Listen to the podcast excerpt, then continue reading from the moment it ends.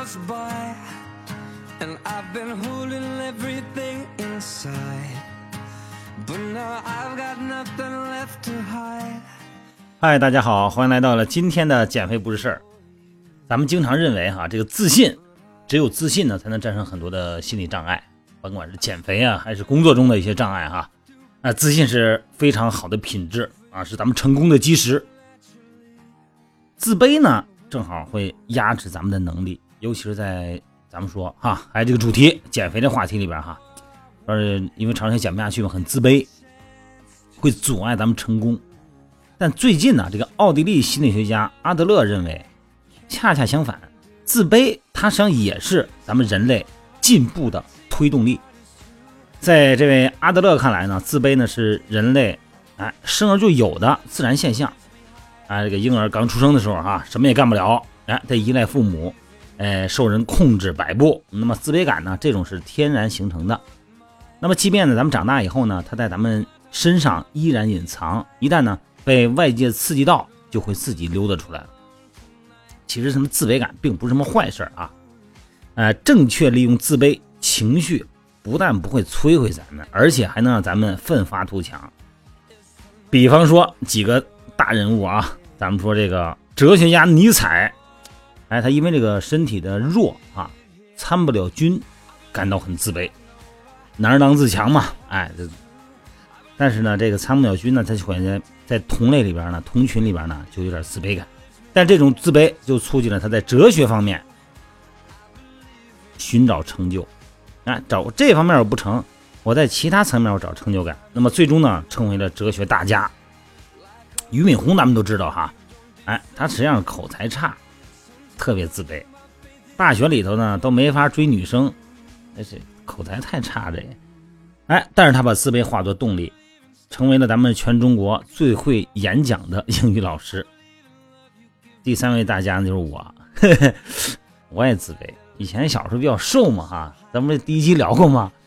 哎，人人洗澡都是一个人占一个淋浴头，我们四个人占一个淋浴头，那感觉挺自卑的。自卑不要紧，咱练，哎，慢慢就好了哈。所以，人类进步的一些这个动力呢，某种程度上也是靠自卑感推动的。哎，咱们之所以进行这种科学研究哈，就是因为在大自然面前，咱们人类感到什么呀？无助和自卑。我们缔造国家、政治还有政治经济，包括这个政府结构。也不是因为自信和自大，恰恰是因为咱们只有团结起来，才能弥补咱们的软弱。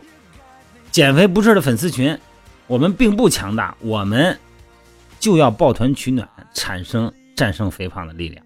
所以说，你看呢，这个自卑啊和由此带来的这个自我超越，哎，这是人类进步的深层次的推动力。很多朋友呢，就是因为很多的这个人性共有的特点，你比方说贪吃。是吧？咱们有一个朋友啊，一个女孩呢，就是她说这个，就这吃啊，就就那这这怎么说呀？这个这这怎么什么情况下都想吃东西？那饿的时候吃，不饿也吃。你说我生病人都不吃不下饭去哈，我这不行，我胃口还是特别好。哎呦，我都特别，我这是不是病啊？我这怎么回事？这是吧？感觉我周围人不这样啊，我就感觉特别的不知所以然了，就有点害怕了。我是不是有毛病啊？哈，也感觉。很烦，也有这个这方面导致的肥胖嘛，心里边都有点障碍啊。所以说啊，这个东西啊，包括一些这个什么喝酒成瘾呐，哎，这这这社交恐惧症啊，这东西哎，总感觉呢，这个这是一个大毛病，得治啊，就感觉这是自己这是一个病。但是最在最近那个北大的一个心理学咨询师李松蔚就告诉大家，别和自己较劲。与其强迫自己控制自己改变这个东西，倒不妨在一段时间内和它共存。你看那个全世界著名的这个戒酒组织哈，他每个人入会的时候啊，第一步先认怂啊，什么意思呢？这个酒瘾哈，你说我控制不了，你包括咱们吃东西哈，我就看着就想吃，我饿不饿我也想吃。好，咱先别说是病理性的这个饥饿感哈。再说正常的这种心理因素的，那你先别去控制它，你也不要自责。首先认怂啊，对你这个行，你这个心理挺厉害啊，挺厉害，我也不跟你较劲了，我先认怂。第二步，切割，什么叫切割呢？你比方这个有酒瘾的人，有酒瘾的人哈，这个酒瘾它首先它不是你，哎，你把它从你身体里边切割出去。你比方说，我就是贪吃，我嘴馋，我懒，我怎么这么哎？你别这么说，那个懒和那个馋，它不是你，哎，它是你身体里边另外一部分，你把它切割出去，这么来对待它。然后呢，你把它当成个朋友，你说哎，既然在这我这住着呢哈，别管你毛病好坏啊，咱既然住着一块儿呢，它缘分是吧？哎，什么时候呢？你说我这想吃的或者怎么着，哎，我可以满足你一下。啊，什么时候呢？哎，咱迁就着，比方说想喝酒了，少喝一点儿。那么这个时候呢，你不把它为敌，不强迫的压制自己这种感受，你反而顺着来，调整着来，调整着量，慢慢的呢。哎，调整着你和这种瘾之间的关系。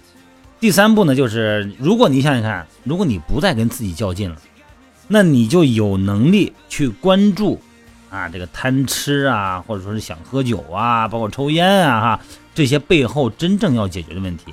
比方说，我为什么老想吃东西啊？我为什么要缓解这个压力啊？我为什么吃东西会心情好很多呢？啊，呃，是不是有比较复杂的家庭矛盾啊？还有各种原因的这个罪恶感啊？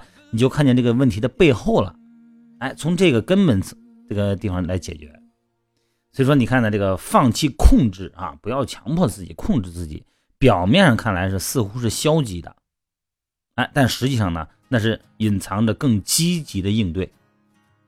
你咱说的再说的那个稍微那什么点的哈，比方说癌症，先承认他无能为力，然后再把癌症呢当成长期相处的朋友。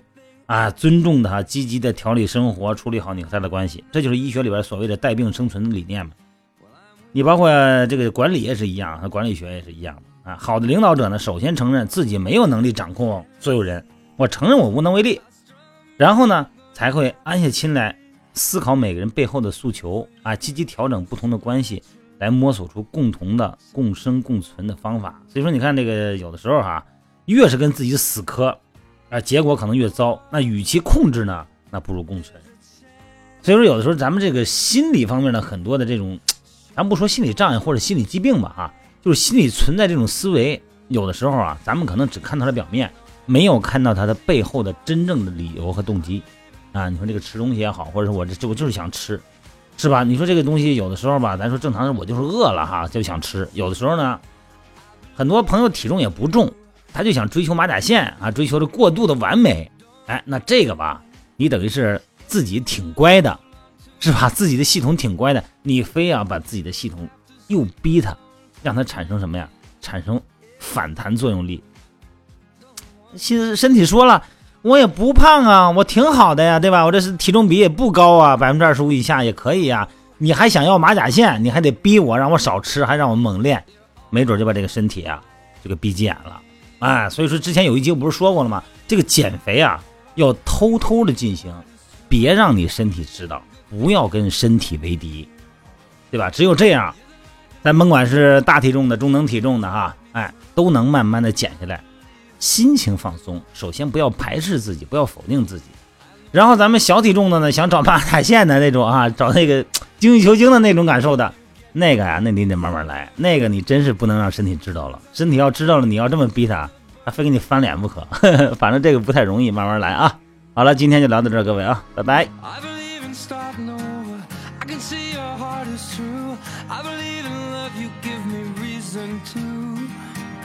You're the light that lifts me higher, so high up in the sky.